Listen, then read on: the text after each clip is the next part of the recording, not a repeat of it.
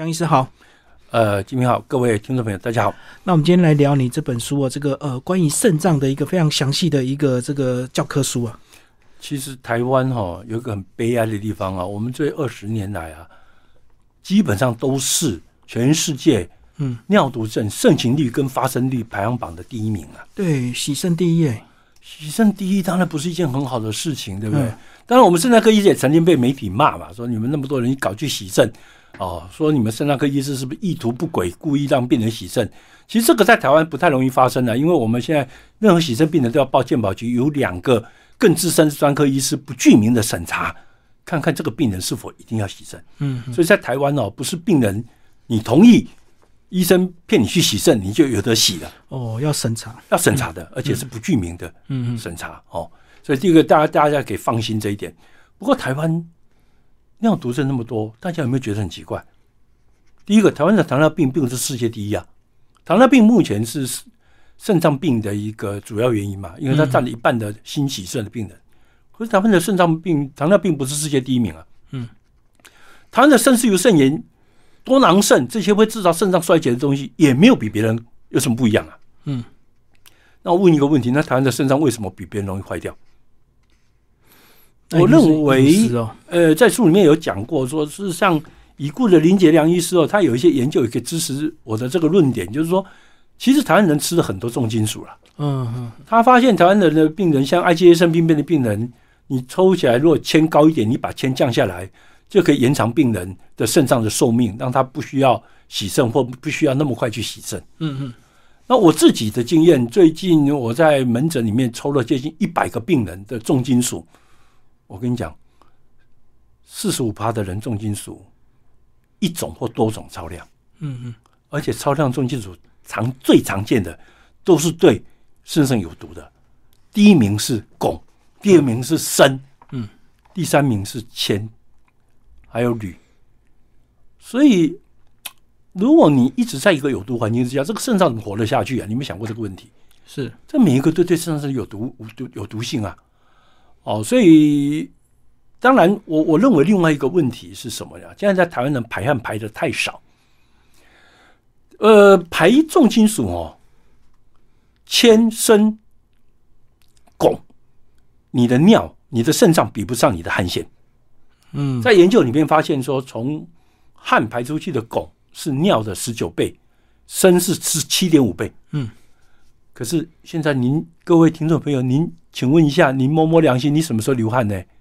对不对？夏天闲的就整天开着冷气，哦，所以要刻意的运动吗，要流汗。，刻意制造那个环境哎，不管你是洗热水澡流汗，或者是运动流汗，都算。哦，因为在研究里面，甚至有时候给他吃发汗剂，你知道吗？强迫发汗呃，强迫他发汗，嗯，也有效哦。所以只要发汗就有帮助。可是现在人发汗的机会太低了，不是不是说古时候人的鱼就没有毒了哦，因为有一些毒物是像你用含砷的地下水养出来的养殖鱼类就有毒啊。对，哦，不管你是现代人、古时候人都是一样啊。可是古时候人不会有事的原因，是因为他要一直流汗啊，因为古时候的环境不是整天空调嘛。一直在劳动，对啊，所以我们这个重金属累积严重的问题，当然也是因为我们发展经济要付出一定的代价嘛。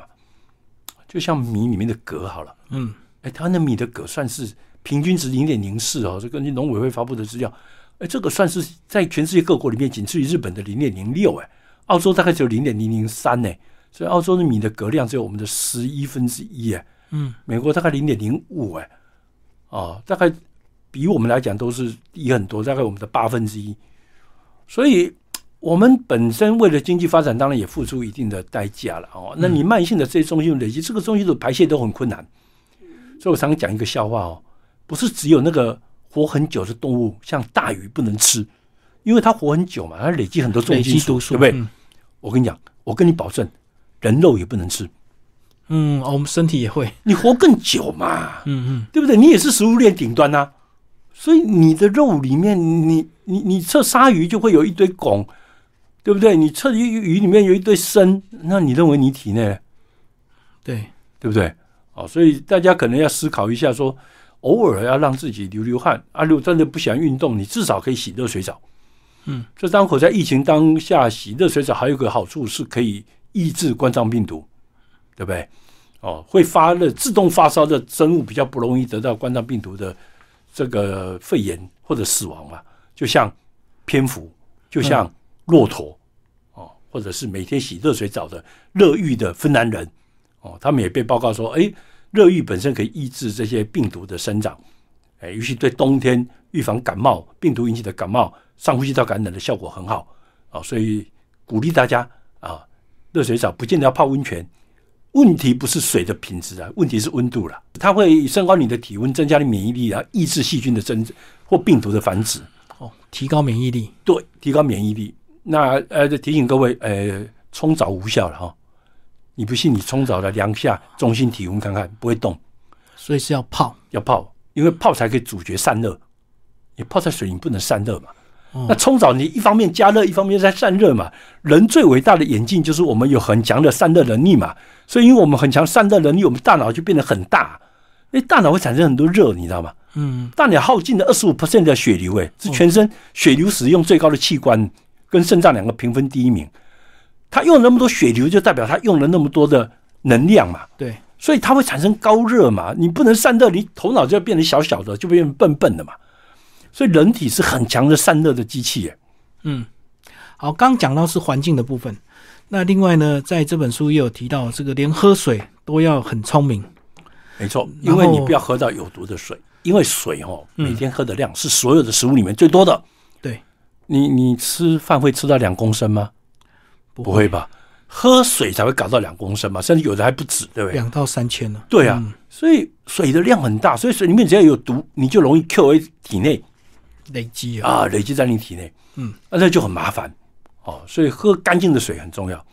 那里面有讲到一个迷思啊，这个不是因为你花钱去买瓶装水就会比自来水煮煮沸的好哦，绝对不会。因为根据这个各国环保署发表的资料，瓶装水里面生菌数七十五 percent 超过自来水，十 percent 超标。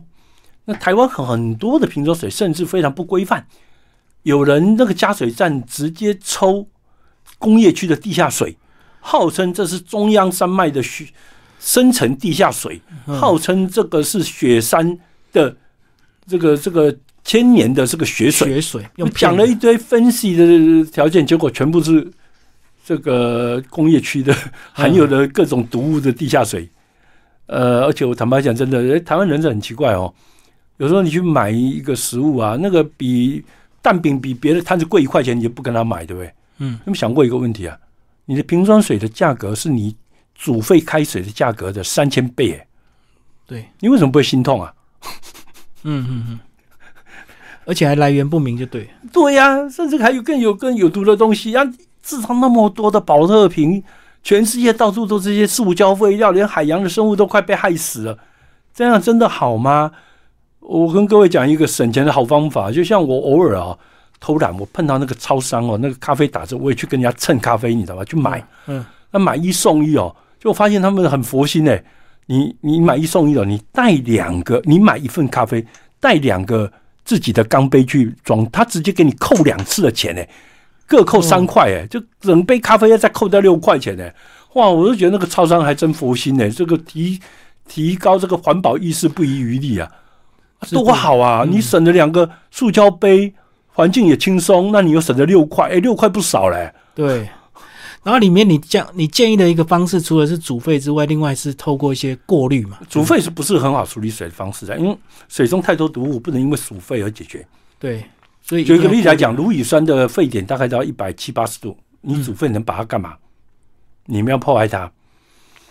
我们只有三乳甲烷可以因为煮沸而蒸散掉，可氯乙酸不会蒸散。嗯，重金属越煮越多，对不对？水中的药啊，这些电视也做过这个节目，K 他命等等的，越煮越多。为什么？因为它不会那么快挥发掉。对，所以古时候人其实早就知道千滚水不能喝啊，因为你千滚水滚来滚去滚那么久，水跑掉了，留下都是毒物啊。哦，水水蒸发掉了，留下的毒物越多就对。对。嗯嗯嗯，然后至少透过一些呃过滤啦，当然水应该是应该过滤才能喝啦。这个水要过滤的不是只有台湾的问题，全世界的问题啊。美国的自来水九十五 percent 含有塑胶粒子啊。嗯嗯嗯。哦，我认为台湾的统计数没那么高，不过我认为那是实验方法不一样造成的啦。连瓶装水里面都有塑胶粒子，哦，对啊，当然更有啊，这是塑胶做的、啊，嗯嗯，对不对？所以没有经过过滤水，对肾脏科来讲，那个都是不干净的水了。你煮的再久也是一样的。嗯，嗯，好，那到底怎么样逆转肾？在这本书有建议一些方法，对不对？没错。第一个，三高的人一定要控制三高。嗯。第二个，肾防毒，你要避免各种各样的毒物进入你的嘴巴里面去，因为你的肾脏排泄重金属还有这些有机的毒物非常没效率。嗯，我们到现在人体的半衰期大概，如果我没记错的话，大概有十几年哦。所以我们排泄这有机毒物的非常困难，嗯，非常没有效率，所以你常常越累越高，因为你每天在吸收啊，每天只排一点点一点点，哦，所以你不要让很多毒物进去体内，你就不会把肾脏搞垮掉。嗯，你即使有肾脏病，没有毒物的人，肾脏会保持比较好；有毒物的人，肾脏病会加速损坏。哦，所以控呃肾防毒哦，控三高肾防毒，然后第三个就是每天要喝足够的水，水喝的不够，肾脏比较容易结石，比较容易感染，然后比较容易因为尿中的毒素高，比较容易受到伤害。哦，嗯所以无论如何，你一定要维持一天至少要尿六次。因为我叫你算水呃尿量，你大概不会算嘛，对不对？那我喝说一千五也不合理啊，因为小朋友去操场，夏天去操场打篮球，一个小时流一公升的汗呢、那我叫你喝一千五百 cc 有什么意义？对，我说不对，没意义嘛，哈。所以喝水的量是以尿量决定的，就是你要维持尿量超过一千五百 cc 的，所以不管你喝多少水，就要维持这个尿量了。如果你搞了个半天，你尿量跟红茶一样，你就倒倒霉了，你都一定脱水了嘛，嗯，因为尿色不应该不应该那么深嘛。对，哦，所以尿色太深就代表你脱水了，或尿量太少哦。你你发现我整个早上都没去尿过尿，或者你家里的家长、你的老先老太太坐整个早上都不用去尿尿，你就要小心哦。老先老太太她有可觉丧失的问题，很容易忘记喝水。嗯嗯我还在门诊收呃急诊室转一个病人给我说要洗肾，就我一检查这病人脱水，哎，我觉得很奇怪啊，这个病人神志清楚的，我说、啊、你有没有药水喝？没有啊，我不觉得口渴啊，你知道吗？他尿毒症哦，两天之内被我灌了七点五公升的水，哇，第四天肾功能正常出院了，嗯嗯嗯，他自己不知道口渴。他不，只知道口渴，对，他自动脱水到肾衰竭，到要洗肾的范围，唯一的治疗就灌水，灌了七点五公升呢、对一个老人家两天之内打七点五公升，那个坦白讲，我胆子也是很大、啊。不过他就缺那么多水啊，嗯嗯，对不对？把它补回来。啊，把它补回来之后，第四天肾功能是正常，一点几出院的。所以喝水是要随时随地想到就喝，不能口渴再喝，就对。呃，老人家甚至会忘记口渴，嗯嗯，所以你真的要关注一下你家里的老人家。老先生、老太太整天在那边看电视或干嘛不活动哦，他常常因为口觉丧失，他会忘记喝水。可是有些人如果把咖啡或茶当饮料喝的话，他是不是就认为这也是水分，所以他认为他补够了？啊，因为这样讲哦，呃，这有两层意义啊。你喝这种会利尿的水，红豆水、薏仁水，我前一阵还有一个病人喝黄美秋的水，喝到脱水。好，不管喝这个或喝浓茶、浓咖啡，都会增加利尿作用，对，没错。所以它会冲刷你的尿道，这一点是好的。嗯冲刷你的泌尿系统呢，它会造成这个毒物浓度降低，结石机会降低，感染机会降低，这是对的。我冲的比较快。对，可是它没办法留在体内。嗯，所以意思就是说，你可能还是体内的总水量是不足的，所以你肾脏的运转还是会很费力。嗯嗯嗯，所以这些可以喝，但是水也要喝，就对了。对。对对，你不能把整天，哎，我真的看过一个企业家哦，呃，他从美国回来，然后哎一辈子就只喝可口可乐，他的冰箱里面就是整整的可口可乐，他自己喝，招待客人就是倒可乐来喝，他当水喝。从来不喝水啊。嗯嗯。也有人变态到这个程度，哎，好，那如果真的已经到了洗肾的阶段，还能够逆转吗？还是只能够维持，不要恶化而已？呃，看人嗯，呃，有尿量的洗肾病人，两个肾脏大小都有超过八点五公分的病人，还可以尝试的救一救。嗯，可是如果已经完全没有尿，而且肾脏已经缩小到八两颗都已经是八点五公分以下，基本上我就没有成功的经验了。是。哎，可是即使洗肾病人，我们有一些病人经过一些治疗，也可以逆转它，让它可以恢复到没有洗肾的情况。嗯嗯，好，今天非常谢谢江守山医师为大家介绍他的《逆转胜》这本书，然后新自然主义出版，谢谢。